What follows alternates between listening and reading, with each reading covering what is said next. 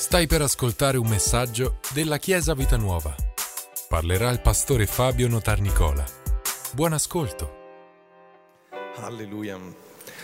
Abbiamo tante cose da raccontarvi e ve le racconteremo. Stiamo facendo tante cose come Chiesa e tante attività anche durante la settimana. Piano piano vi racconteremo e vi... ci saranno diverse testimonianze, ma questa mattina vogliamo eh, subito rivolgerci alla parola di Dio. E, um, il messaggio di questa mattina ha un titolo specifico e si intitola Fammi luce. Fammi luce, questa espressione potrebbe essere intesa in due modi e per noi vanno bene tutte e due. Fammi luce nel senso rendimi luce, oppure quello più banale, fammi luce, non ci vedo, fammi luce. Tutti quanti noi abbiamo i cellulari ormai che hanno la, la luce, la, la, torcia e quindi è tutto molto più semplice. Io sono molto felice che c'è sempre la luce e la torcia perché ho problemi di vista e quindi al buio eh, faccio un po' fatica e quindi spesso uso anche per, per, per leggere quando sono lì proprio che sto per addormentarmi la sera per riuscire a mantenere un po' di luce, punto il cellulare, tutto quanto, poi mi addormento comunque, non ce la faccio. E, ehm, e quindi questo, questo, messaggio ha questa doppia valenza, quindi fammi luce nel senso che in alcuni momenti abbiamo proprio bisogno di fare chiarezza. Ehm, il nostro piccolo, piccolo Davide, ogni sera quando va a letto mi dice sempre, ma tu leggi un po'. Sì, ma a lui non è che gli interessa la mia crescita intellettuale, gli interessa il fatto che se io leggerò vuol dire che la bagiura rimarrà accesa e quindi ci sarà un po' di luce che arriva anche nella sua stanza e lui si sente un po' più rassicurato. Quanti noi ogni tanto, ci sarà successo nella nostra vita ogni tanto che eh, c'è stata quella notte in cui, quella sera in cui la bagiura hai fatto un po' più fatica a spegnerla perché la luce ti dà un pochettino di, di sollievo per qualche spavento che magari hai avuto hai vissuto. Se ce l'hai ancora possiamo pregare per te, non è un problema, però il senso è un po' questo. Voglio leggere il testo base di, di questa mattina, si trova in Colossesi, che poi è la parola che eh, la lettera che ha usato anche Emanuele prima, però io partirò dal capitolo 1 al versetto eh, 9. E, ehm, Colossesi è una lettera meravigliosa, come la lettera anche agli Efesini, ai Filippesi, però diciamo queste due lettere, Efesini e Colossesi, eh, vengono, let- vengono definite un po' le due lettere sorelle perché hanno una struttura molto simile ed è molto interessante perché ci rivela un po' la teologia e la anche la psicologia della, della parola e di come l'Apostolo Paolo intendesse eh, il cambiamento, la crescita per chi fa psicologia oppure counseling o quant'altro. Ogni volta si studiano i modelli eh, che diversi studiosi hanno ideato. La prima domanda, Jessica, adesso ti interrogo, la prima domanda è, eh, cioè il primo punto è qual è l'idea che questa persona ha dell'uomo, come avviene il cambiamento, dobbiamo dobbiamo operare sulle azioni, così poi cambia il cuore, oppure lavoriamo sul cuore, la persona, così poi cambiano le azioni. Insomma, c'è molta, quella è la prima distinzione, l'uomo è buono, è cattivo in sé, qual è la differenza? Vediamo, la parola di Dio cosa dice? L'Apostolo Paolo nelle sue lettere parte sempre in queste lettere, in questo tipo di lettera, parte sempre da presu- da, dallo spiegare, da, com- da, comprendere prima di tutto quello che Gesù ha fatto per noi, quindi da quello che noi crediamo, dalla nostra teologia. Ho detto, la teologia è molto importante, non che dobbiamo diventare tutti, laurearci tutti all'università, però capire bene in che cosa noi crediamo, perché in base a quello che noi crediamo poi ci muoveremo. E infatti l'Apostolo Paolo sottolinea prima di tutto questo aspetto e per poi arrivare ai perciò della nostra vita, ai perciò che determinano le conseguenze di quello che Cristo ha fatto per noi.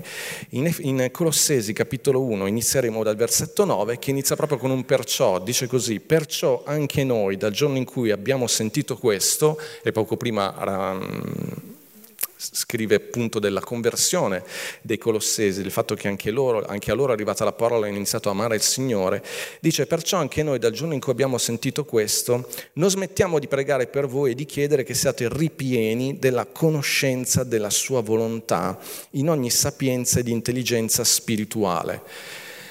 Analizzeremo velocemente questi versetti, però è importante chiarire che qui l'Apostolo Paolo dice, io ho saputo che voi avete accettato il Signore, che la parola e l'Evangelo è giunto fino a voi, io per questo continuerò a pregare, quindi questo vale anche per noi, perché voi siate ripieni della conoscenza della sua volontà. Il fatto di aver accettato Gesù nella nostra vita non significa che automaticamente noi siamo ripieni cioè che noi abbiamo veramente capito tutto quello che è successo con la morte e la resurrezione di Gesù. E quindi l'Apostolo Paolo dice, io prego non perché Dio vi dia cose, ma perché voi abbiate rivelazione di quello che Dio ha già fatto per voi è qualcosa che Dio ha già fatto in Cristo Gesù e c'è bisogno di essere ripieni. Questa parola ripieni è importantissima perché vuol dire che noi possiamo essere anche ripieni di altre cose, è una nostra scelta di cosa essere ripieni. Che cosa mangerai a pranzo dipende da quello che hai scelto tua moglie, ma di cosa sarai ripieno tu nella tua mente, nei tuoi pensieri. No, oggi mangiamo in chiesa quindi posso attingere da altre fonti. Eh, cosa, eh, di cosa tu puoi essere ripieno nei tuoi pensieri, nel tuo, nel tuo modo di ragionare, questo dipende da te te e anche se sei cristiano non vuol dire che automaticamente questo avverrà e, e, e, pensa non è neanche una cosa che tu puoi fare con le tue sole forze perché infatti l'Apostolo Paolo prega perché veramente lo Spirito Santo faccia questo nelle nostre vite. Se vuoi pregare una preghiera scritturale efficace, prega su questa, su questa verità. Signore, io voglio essere ripieno, io prego per la Chiesa, prego per i miei fratelli e le mie sorelle che siano ripieni. Guardate, della conoscenza della sua volontà in ogni sapienza e intelligenza spirituale. C'è una sapienza e un'intelligenza che non è naturale, che non puoi eh, scoprire solo con i tuoi ragionamenti umani, ma che avviene tramite qualcosa che arriva dall'alto, ma che tu devi ricercare, devi desiderare, devi volere, devi pre- per il quale tu sei libero e sei autorizzato a pregare. Signore, ti prego di essere, io voglio essere ripieno pieno della conoscenza della tua volontà in ogni sapienza e intelligenza spirituale perché camminiate in modo degno. Il camminare in maniera degna è la conseguenza di quello che tu hai capito e di quello che Dio ti rivela. Se tu non lo afferri non puoi camminare in maniera degna, non puoi pretendere di camminare in maniera degna secondo la tua intelligenza naturale. Questo è un principio del Nuovo Testamento basilare di tutta la Bibbia in realtà, ma per noi è fondamentale fondamentale. Infatti l'Apostolo Paolo pregava e lui dice non è che adesso prego una volta, non è una cosa che posso fare solo oggi per te e tu sarai a posto per tutta la vita, è una cosa che devi continuamente fare, è come andare a fare benzina, è come andare a fare gasolio. La vita ti consuma certe cose e grazie a Dio noi abbiamo una fonte infinita e grazie a Dio non costa nulla, però la devi, la devi cercare, la devi ricevere, devi essere sempre continuamente riempito perché le situazioni della vita sono sono nuove, perché le situazioni della vita cambiano, perché ti trovi in condizioni, in, in situazioni che, che hai bisogno di nuova rivelazione se non vuoi ricadere sempre negli stessi percorsi, sempre nelle stesse situazioni. Se vuoi ripetere gli stessi errori non c'è problema di, smetti di ascoltare, non è un problema. Ma se invece vuoi trovare quella via nuova, allora l'Apostolo Paolo dice devi pregare, dobbiamo pregare per ricevere e ricercare questa sapienza e intelligenza spirituale e dice perché camminiate in modo degno del Signore per piacergli in ogni cosa. Io so che piace al Signore, ma è una cosa meravigliosa poter fare ciò che a Lui piace. Amare Dio significa prendere gioia nel fare le cose che a Lui piacciono e quando tu prendi gioia nelle cose che a lui piacciono, lui gioisce con te ed è, un, è tutta una festa, è tutta una gioia, è tutta una cosa meravigliosa. Amare significa questo, oggi pomeriggio lo vedremo insieme nelle, nell'incontro delle coppie in maniera specifica nella coppia, ma amare significa questo, prendere piacere nel far piacere all'altro, nel fare qualcosa che piace all'altro, nel fare ciò che l'altro desidera. E quando lo rivolgi verso Dio significa proprio questo. E quando tu fai questo, Dio ti viene incontro con benedizioni perché ti benedice, perché ama quello che stai facendo. Alleluia. Alla sua presenza c'è gioia a sazietà, ci sono delizie. Perché? Perché vai alla sua presenza e lui prende piacere, perché anche lui ti ama e lui prende piacere nel fare ciò che a te piace. A lui piace vederti saltare di gioia, come a me piace vedere mio figlio quando riceve qualcosa che gli piace, mi, mi, mi piace fargli del bene e ai miei figli mi piace vederli gioire, mi piace trovare, fare quello, sorprenderli. Alleluia, alleluia. Ali non ha ancora comprato l'iPhone, non è quello. Mi piace sorprenderli, mi piace andargli incontro con benedizione. Questo, questo, è amare. E l'Apostolo Paolo dice, avete bisogno di rivelazione in tutto questo. E dice, per piacere in ogni cosa, portando frutto in ogni opera buona e crescendo nella conoscenza di Dio. E mentre lo fai, mentre comprendi, la tua conoscenza pratica aumenta. Fortificati con ogni forza, secondo la sua gloriosa potenza, per ogni perseveranza e pazienza con gioia straordinario, fortificati con ogni forza. Quando tu fai questo, lo Spirito Santo ti dà la forza, non solo la, la rivelazione, ma la forza, l'abilità per fare questo, quello che a te sembra impossibile fare. C'è una forza che ancora non abbiamo conosciuto pienamente, perché? Perché devi prima devi ricevere questa rivelazione da parte di Dio e questa forza, secondo la sua gloriosa potenza, la forza che può agire in te è secondo la potenza di Dio, non secondo la tua forza umana. C'è una potenza nella Chiesa che sta aspettando di essere rilasciata. Attraverso che cosa? Attraverso anche quello che ha detto Chiara prima, attraverso l'ubbidienza a quello che, che Dio ti rivela. E puoi amare i tuoi nemici, e puoi perdonare le persone che ti hanno fatto del male, e puoi vivere una vita meravigliosa, e puoi trasformare ogni stanza buia in una stanza luminosa. C'è una potenza in noi che è a nostra disposizione, nel senso che è data alla Chiesa. Alleluia e ci sono delle cose che la Chiesa deve imparare a fare, deve imparare a agire in un certo modo, per ogni perseveranza e pazienza con gioia. Perseveranza, pazienza, gioia. Sto andando un po' veloce perché voglio eh, eh, arrivare a un punto importante della predicazione. Rendendo grazie al Padre che ci ha messi in grado di partecipare alla sorte dei santi nella luce. Eccolo qua, nella luce fammi luce. Io ho bisogno di luce. Io sono stato creato nella luce. Io appartengo alla luce. Le tenebre non mi appartengono più e io non appartengo più alle tenebre. E qua l'Apostolo Paolo dice rendendo grazie al Padre, al Padre, Dio è un Padre, nella luce Dio è un padre, nelle tenebre Dio è un giudice, è, è, nelle tenebre Dio è qualcosa che mi inquieta, ma nella luce scopro che è un padre. Scopro che è un padre. Quante cose nelle tenebre ci hanno ingannato? Che ci fa nelle tenebre? Vieni alla luce, perché è lì che vedi realmente. E, tenebre, e nella luce dice rendendo grazie al Padre che ci ha rimessi in grado, questo mettere in grado ha ancora a che fare con la potenza, con l'autorità, con la dignità. Dio ci ha messo in grado di partecipare alla sorte dei santi nella luce. Non è un mio merito, è qualcosa che Dio ha già fatto. Il mio destino è con i santi nella luce. Il mio destino, il mio posto, il luogo dove io sto bene, dove Fabio, nato di nuovo, sta bene, è lì nel, con i santi. I santi non sono qualcosa di separato da noi, i santi sono tutti coloro che si sono separati dal peccato. Noi siamo i santi. Quando Paolo scriveva ai santi, scriveva ai membri di chiesa della chiesa alla quale stava scrivendo.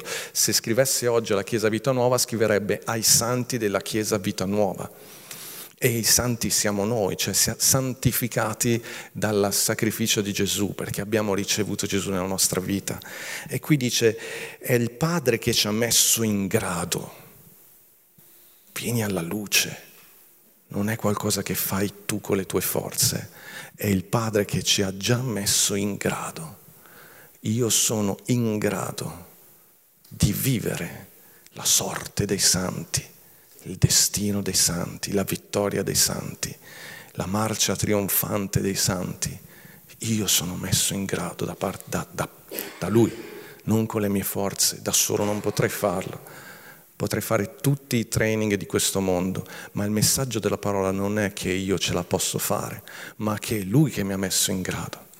Ho bisogno di Lui, ho bisogno di stare nella luce, nella verità E qui c'è il cuore pulsante del cristianesimo, qui la Bibbia inizia a tremare, Chiesa, qui io ogni volta che lo leggo, e se non è così è perché la sto leggendo senza metterci, è forse quel momento in cui mi sto per addormentare, ma se la leggo con attenzione, qui la Bibbia vi deve proprio iniziare a tremare come se fosse un motore spaziale, una cosa straordinaria, perché qua ti spiega che cosa è successo dillo a qualcuno vicino a te, o oh, questo, guarda, puoi perdere tutto, ma questo ascolta bene, diglielo, glielo devi dire.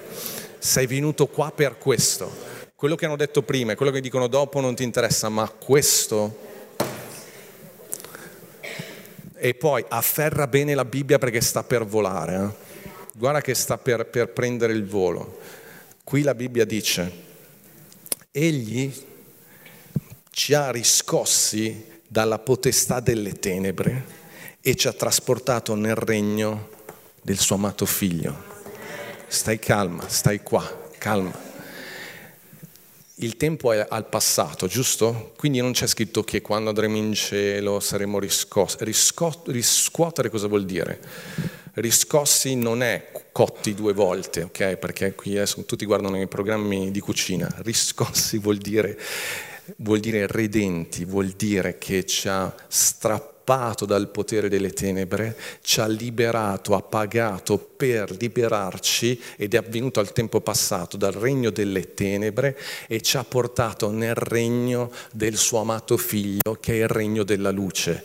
Io sono già stato portato, sono già eh, liberato dal regno delle tenebre e sono qui nel regno della luce, nel regno del suo amato figlio.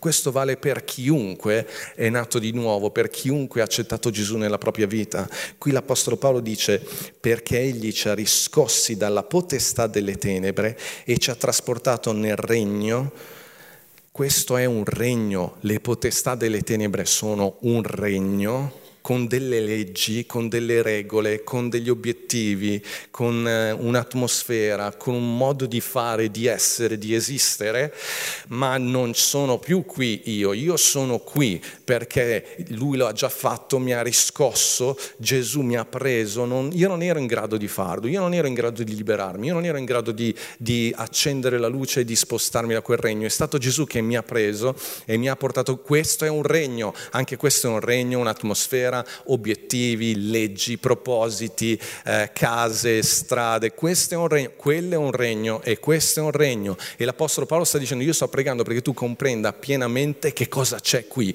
perché tu sei qui.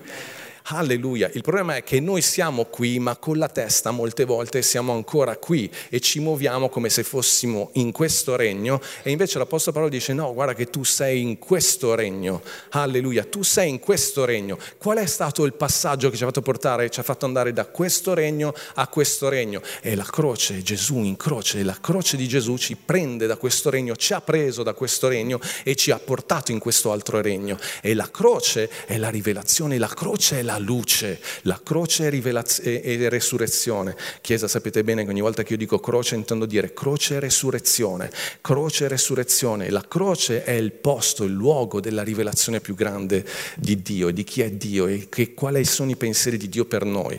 Infatti nel libro degli Atti, quando i primi eh, apostoli predicavano, dicevano ravvedetevi e credete. Ravvedetevi in che senso? Guardate la croce e cambiate la vostra idea su che cosa sia la verità verità e su chi sia Dio, qual è il cuore di Dio, perché infatti lì, su quella croce, c'è il perdono, c'è, il c'è il, la nuova vita, c'è il prezzo del riscatto. L'Apostolo Paolo dice, egli ci ha riscossi dalla potestà delle tenebre, ci ha trasportato nel regno del suo amato figlio, in cui abbiamo la redenzione per mezzo del suo sangue, il perdono dei peccati. E ogni volta, la prima predicazione, ma ancora oggi ne predichiamo questo, ravvediti, cioè ravvedersi cosa vuol dire?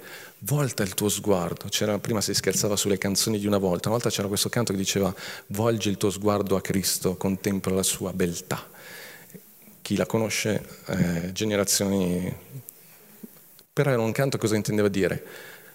Guarda quello che Cristo ha fatto per te, perché quello ti illumina e ti fa capire quanto Dio ti ama, quanto prezioso sei e quale prezzo Lui ha pagato per liberarti dal peccato, per darti il perdono e per portarti in un nuovo regno. Questo, tutto quello che Paolo ha scritto fino a qua, poi a un certo punto arriva un versetto, ma prima di entrare in quel versetto vi devo spiegare una cosa. Ho chiesto prima aiuto, Lorenzo, puoi venire qua un attimo, non deve fare niente, soltanto perché voglio lasciarvi questa immagine. Quando Dio ha creato Adamo, aveva già gli auricolari perché era modello Apple. Eh, quando Dio ha creato Adamo, dovete capire una cosa, questo ce lo spiega una, un, una disciplina, si chiama antropologia. L'antropologia ci spiega, eh, che parolone, giusto per fare, ho innalzato il livello della predicazione, ci spiega che eh, quando un re nell'antichità, oppure le divinità, no? ogni nazione aveva una sua divinità, per determinare l'imperatore romano, per dire guardate che in questo regno qui governo io, siccome l'imperatore non poteva stare su tutto, l'impero era grande, l'impero romano, ma anche gli altri regni, faraone, allora cosa faceva? In giro per l'impero metteva una statua di sé, una statua che rappresentava il faraone o il, o il eh, Cesare o quant'altro, le persone guardando, questo fin dall'antichità, eh, questa era proprio un'idea che, loro, che, l'uomo ha sempre avuto, quindi per esempio anche nelle, nelle prime monete c'era l'effigie, no? Gesù cosa dirà? di chi è questa immagine? Di Cesare, perché Cesare voleva dire quello appartiene a Cesare. Quando mettevano una statua intendeva dire qua governo io, qua governa questo re. Dio ha fatto la stessa cosa, sapete? Cosa ha fatto Dio? Dio ha preso l'uomo, e lo ha fatto a sua immagine e sua somiglianza. Cosa voleva dire? Qui su questa terra regno io e questo è il mio rappresentante. Ci siete? È a mia immagine e a mia somiglianza. E poi gli ha detto vai e riempi la terra, io voglio vederti ovunque, perché ovunque io voglio regnare su questa terra attraverso di te. Ci siete? Questo è il senso profondo di aver creato l'uomo a propria immagine, a propria somiglianza. Quest'uomo però, mi spiace dirlo, sarà per non prendeva bene, non, lo, non si capisce bene. A un certo punto, invece di volgere il suo sguardo a Dio, perché, per imma- perché era la prima volta che si vedeva sì una statua, ma una statua vivente, cioè non era l'immagine di una, di una statua come poteva essere quella del, del faraone o di un re, che però era ferma, immobile. Questo era un uomo con dei pensieri, una volontà. Questa era la grande, grande idea straordinaria di Dio, eccezionale. Però anche la fragilità, perché quest'uomo ha una sua volontà, ha una sua scelta. A un certo punto sapete bene che quest'uomo ha peccato, Adamo, primo Adamo, Adamo ed Eva, infatti nella parola, nel Nuovo Testamento viene chiamato, viene definito Adamo il, il primo Adamo. Adesso capiremo il perché. Quest'uomo invece di volgersi a Dio si è rivolto alle tenebre, alle cose basse, alle cose piccole e ha iniziato a rappresentare quello, a creare un mondo a immagine non di Dio, ma della bugia, perché alla fine quello che il serpente ha fatto, quello che le tenebre fanno, è farci vivere in un mondo falso. Tu hai paura del buio, ma accendi la luce non c'è niente, si spera, eh, perché a volte... Tu nel buio non distingui bene le cose e ti puoi immaginare delle cose nel buio. Nel nostro messaggio di quest'anno è insieme con tutti questi colori. Sapete che nel buio i colori scompaiono, siamo tutti uguali. Uguaglianza, grazie. Non di quell'uguaglianza che parla di dignità, ma di uguaglianza nel senso di, di, essere tutti uguali, omogenei, nel senso di non avere più nel buio, non vedi più le differenze, nel buio hai paura di muoverti perché improvvisamente potresti sbattere contro qualcosa. Nel buio c'è, il buio rappresenta il freddo, il buio rappresenta anche la solitudine, non ti accorgi che non sei da solo. Eh, nel buio il diavolo ci ha proprio fatti entrare, ha fatto entrare l'uomo in generale in una condizione in cui realmente fai fatica a distinguere il bene dal male, ci si confonde mille volte. E quello è il regno delle tenebre. E Adamo però quando ha peccato in effetti si è staccato dal, da Dio, ha creduto, ha accettato di credere alla bugia che potesse vivere senza Dio. Questa è l'essenza del peccato. Posso farcela da solo, voglio fare come voglio io e, e la maggior parte delle persone, anche noi, eh, prima di conoscere Gesù, ancora ci muoviamo su questa, queste bugie. Eh, o la, la, la reprimiamo, le persone continuano a dire ma io non ho bisogno di Dio, io sto bene così, io sto bene come sono, perché sono nel buio, perché in realtà anch'io la pensavo così, ma quest'estate siamo andati alle grotte di Castellana, Castellanza, Castellana, Castellana, Castellanza, mi confondo sempre, non andate a Castellanza, non c'è niente, Castellana. Sono glorie, glorie, sono delle grotte meravigliose. Tu vai giù e per chilometri, mi sembra 4 chilometri, andata e ritorno, sei al buio e vedi queste, veramente, se potete andare, è uno spettacolo straordinario. Io ero andato 20 anni fa, con, 30 anni fa con mio padre, e le stalattiti e stalagmiti sono cresciute di 2 mm. Ci siamo abbracciati, scherzo. E, ed è bellissimo. Ma quando arrivi nella sala principale, dove c'è questo buco che sembra Jurassic Park, no? perché c'è questo, tu sei sotto di tipo 50 metri, 100 metri, non lo so, e vedi questo fascio di luce, e dove entra la luce ovviamente non può esserci le stalattiti, i stalagmiti non, non, non, ci sono perché basta che ci sia la luce, inizia la fotosintesi e non... Quando vedi la luce dici sì, era bello sotto, però la vita è sopra, cioè i colori che ci sono sopra, sotto non ci sono, meraviglioso, bellissimo, ma non mi trasferirei mai sotto.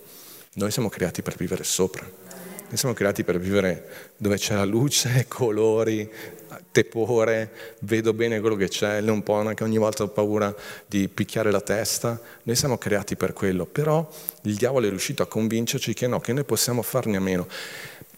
Sapete, molte persone, no? ma forse anche noi l'abbiamo pensata così, a volte ci cadiamo anche noi in questo tranello di pensare che vabbè, ma a me non importa, non ho bisogno di un Dio, io mica ho bisogno di sapere che, che, Dio è un padre buono, che mi ama profondamente, ma mica ho bisogno di queste cose. Ma sei, sei convinto? A te basta sapere che sei figlio dell'evoluzione, che i tuoi antenati erano delle scimmie. Veramente ti fa stare comodo questo pensiero? Non è più... Non senti dentro di te come una liberazione sentire, come dice Paolo, che Dio è padre che io sono, sono stato procreato da Dio, che c'è un progetto per me, che non continuerò a reincarnarmi in un'anguilla, un rospo o qualcos'altro. Veramente ti piace di più sapere o forse è meglio arrivare, venire alla luce e sentire questo abbraccio di un padre che ti dice no, dopo questa vita stai con me, c'è un futuro, c'è una speranza, c'è, c'è gioia, sazietà alla mia presenza. Um, ci siamo convinti che vivere qui ci fa stare, stiamo comunque bene. Vi ricordate quello che ho detto prima? Questo è eh, il primo Adamo e Dio ha detto questo è il mio delegato, questo è il segno che io regno su questa terra e lui regnerà secondo il mio cuore. Però lui ha tradito questo, ha abbandonato questo e noi tutti siamo nati in questa atmosfera. Quindi è anche difficile immaginare che esista qualcos'altro. Quindi lui è l'immagine di Dio, però adesso è un'immagine distorta. Per questo che l'Apostolo Paolo scrive questo versetto meraviglioso. Vi ricordate che ha detto perché Gesù ci ha riscossi dalla potestà delle tenebre e ci ha trasportati nel regno del suo amato figlio? in cui abbiamo la redenzione per mezzo del suo sangue, il perdono dei peccati. Egli è l'immagine dell'invisibile Dio. Manuel, non far finta di scrivere. Egli è l'immagine. Ora abbiamo un'altra immagine, un altro primogenito, il primogenito. Il primogenito.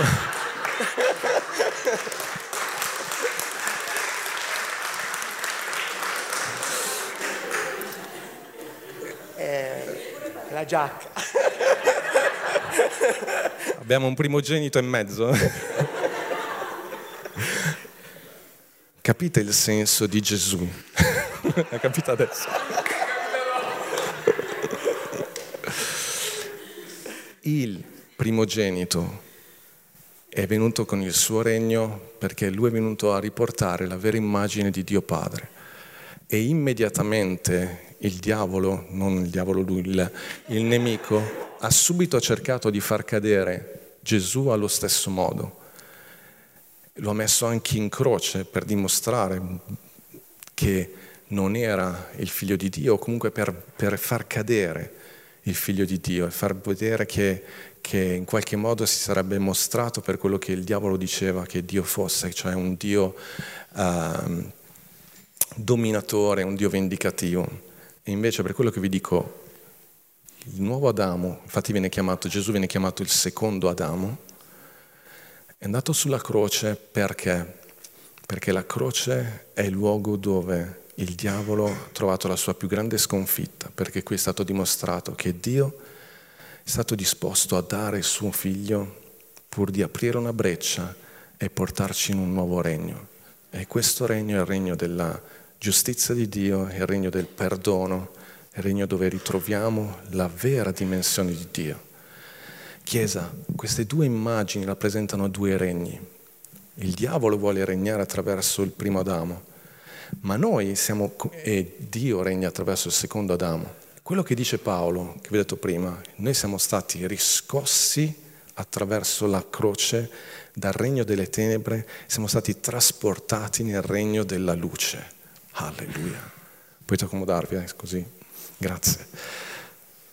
Voglio che vi ricordiate questo perché, perché ogni volta che vi succede qualcosa, voi dovete dire ho bisogno, è, è qualcosa che vi mette un po' a disagio, che vi mette in difficoltà, tu devi dire dentro di te, fammi luce. E da dove arriva la luce? Dalla croce. Vai alla croce e guarda bene alla luce della croce se quel pensiero, se quell'atteggiamento, se quel modo di fare, se quel modo di sentirti è in linea con questa luce, perché se non lo è vuol dire che è tenebra. Anzi, ti dirò la verità, la maggior parte delle volte che tu andrai alla luce scomparirà ciò che è tenebra, perché te- la luce fa scomparire le tenebre. Alleluia.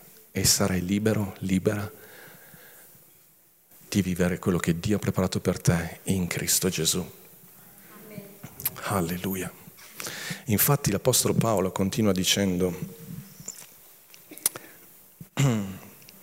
Egli è l'immagine dell'invisibile Dio, il primogenito di ogni creatura, perché in Lui sono state create tutte le cose, quelle che sono nei cieli e quelle che sono sulla terra, le cose visibili e quelle invisibili, sia troni o signoria o principati o potestà, tutte le cose sono state create per mezzo di Lui e in vista di Lui. Egli è prima di ogni cosa e tutte le cose sussistono in Lui. Ed Egli è il capo del corpo, cioè della Chiesa, Egli è il principio, il primogenito dai morti, affinché abbia il primato in ogni cosa, perché è piaciuto al Padre di far abitare in Lui tutta la pienezza e di riconciliare a sé tutte le cose per mezzo di lui, avendo fatto la pace mediante il sangue della sua croce. Per mezzo di lui dico tanto le cose che sono sulla terra, tanto quelle che sono nei cieli. E voi stessi, che un tempo eravate estranei nemici nella mente con le vostre opere malvagie, ora vi ha riconciliati nel corpo della sua carne mediante la morte,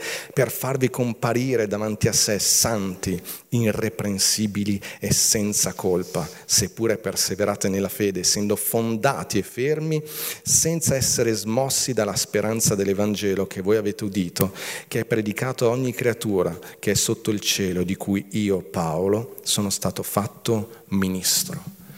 Quello che dice è che questo secondo Adamo, alleluia, è il capo sotto, cui, sotto il quale c'è ogni cosa. Lui è l'autorità più alta, Gesù è la nostra vita, Gesù è, nostra, il nostro origine, tutto ciò che... Eh, tutto ciò che ci appartiene è in Cristo Gesù ed è da Lui, attraverso di Lui, che riceviamo ogni cosa. Non c'è nulla in questo mondo che non risponda all'autorità di Cristo Gesù, non c'è nulla che tu non possa portare alla luce e rimettere nelle mani di Gesù e che non possa essere trasformato da quello che Gesù ha fatto sulla croce. Prima vi ho detto, nelle tenebre noi abbiamo... Um, c'è timore, c'è paura, c'è incapacità di vedere le cose, c'è insicurezza. Quando vai alla, alla, luce tutte queste cose scompaiono. Se hai bisogno di amore sincero è alla luce che devi andare, se hai bisogno di guida è alla luce che devi andare.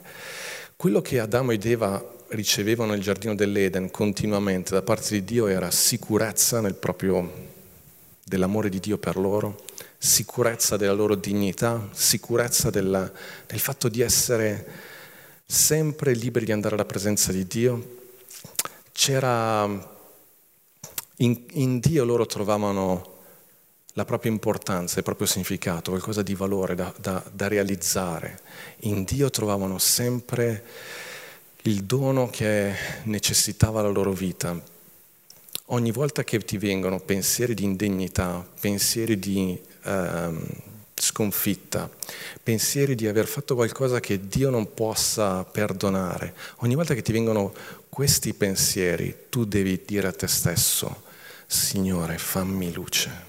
Tu devi dire al Signore, fammi luce, andiamo alla croce, andiamo a vedere quello che Gesù ha fatto e vediamo se quello che sto pensando, ragionando, sia vero o falso, sia qualcosa che appartiene al regno della luce o è ancora qualcosa del regno delle tenebre che sta cercando di schiacciarmi. Ve lo ripeto, noi possiamo essere qua perché abbiamo accettato Gesù nella nostra vita e spiritualmente siamo qua, ma molte volte con la mente siamo qua. E finché i tuoi pensieri sono quelli del passato, tu continuerai ad agire secondo ciò che pensi dentro di te. Non potrai agire diversamente per molto tempo, diversamente da quelle che sono le tue convinzioni più profonde. Per questo che hai bisogno di andare alla croce e farti cambiare, trasformare, rinnovare la tua mente. Come dice l'Apostolo Paolo, come l'Apostolo Pietro, ravvedetevi, cambiate il vostro modo di pensare, perché è, è questo ciò che ci ha portato alla nuova nascita ed è, ci, ed è questo ciò che trasformerà giorno per giorno la nostra vita. Ci siamo ravveduti una volta, sì, e abbiamo accettato Gesù nel nostro cuore, ma ci sono tante piccole cose nella nostra vita che devono essere portate alla croce affinché possano risorgere in qualcosa di nuovo. Amen.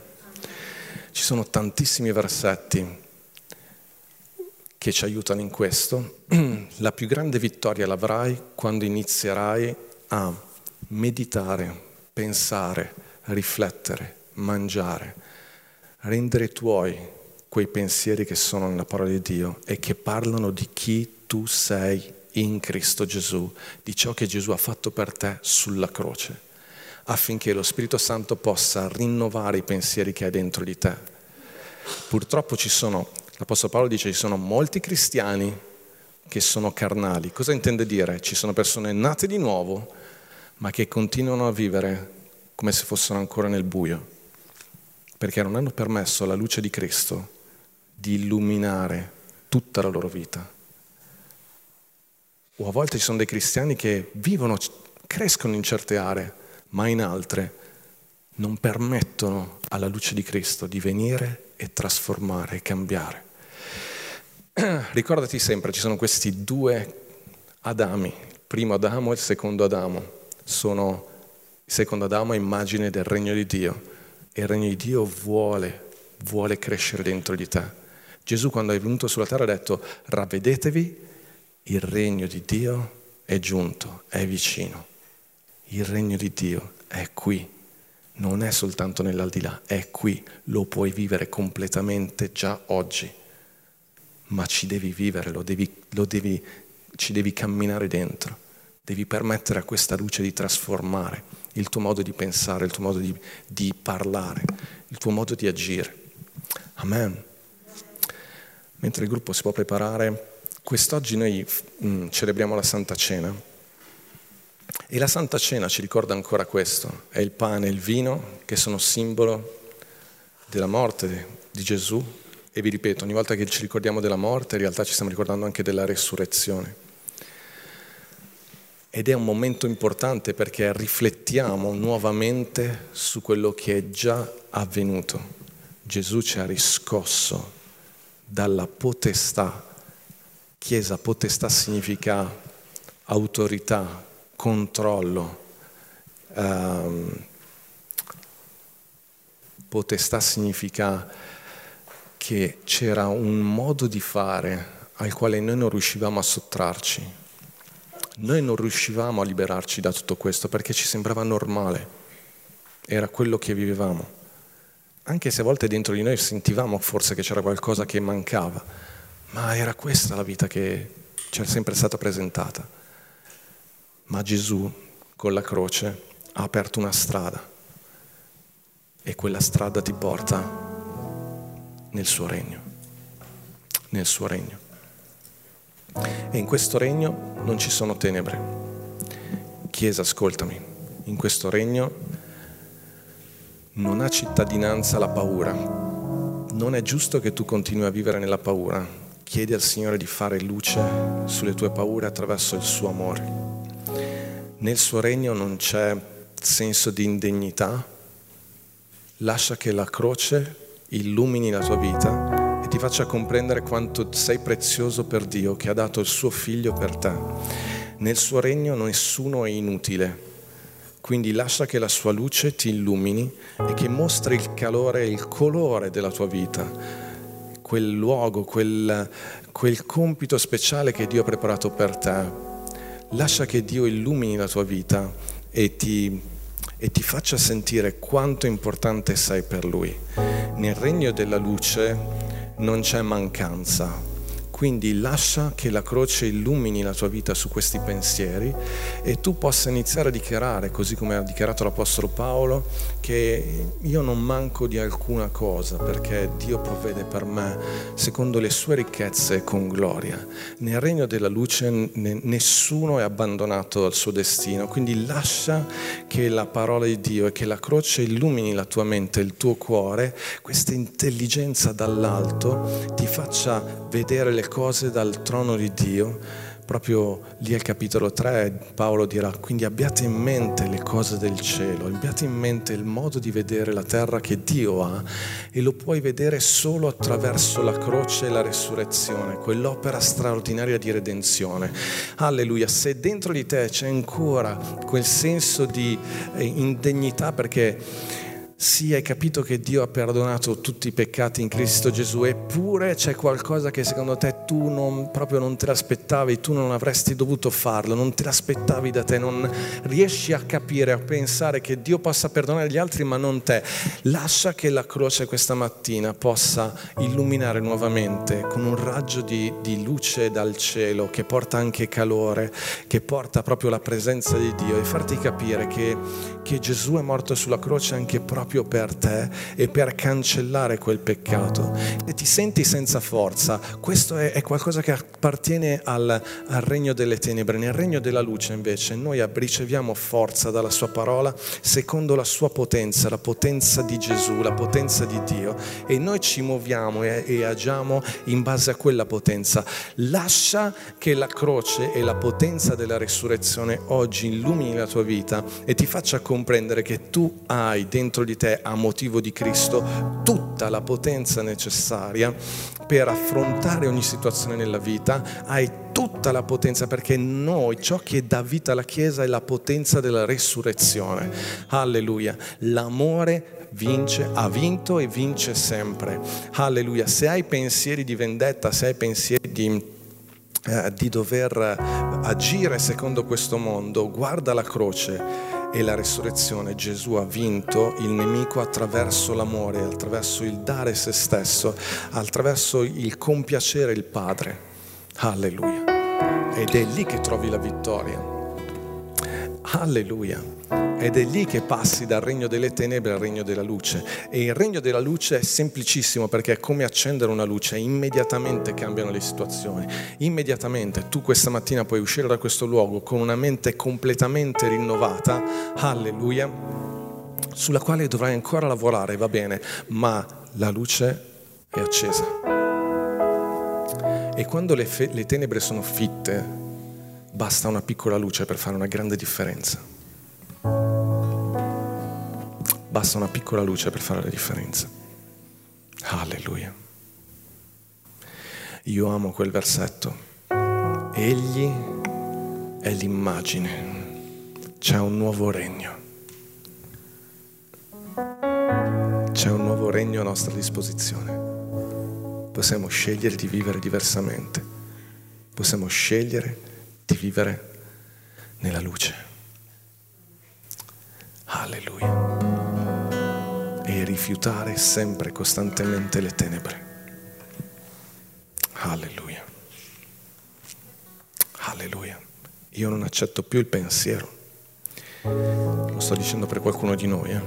non accetto più il pensiero che la mia vita sia stato un fallimento, perché nella mia vita c'è Cristo e Cristo non è un fallimento.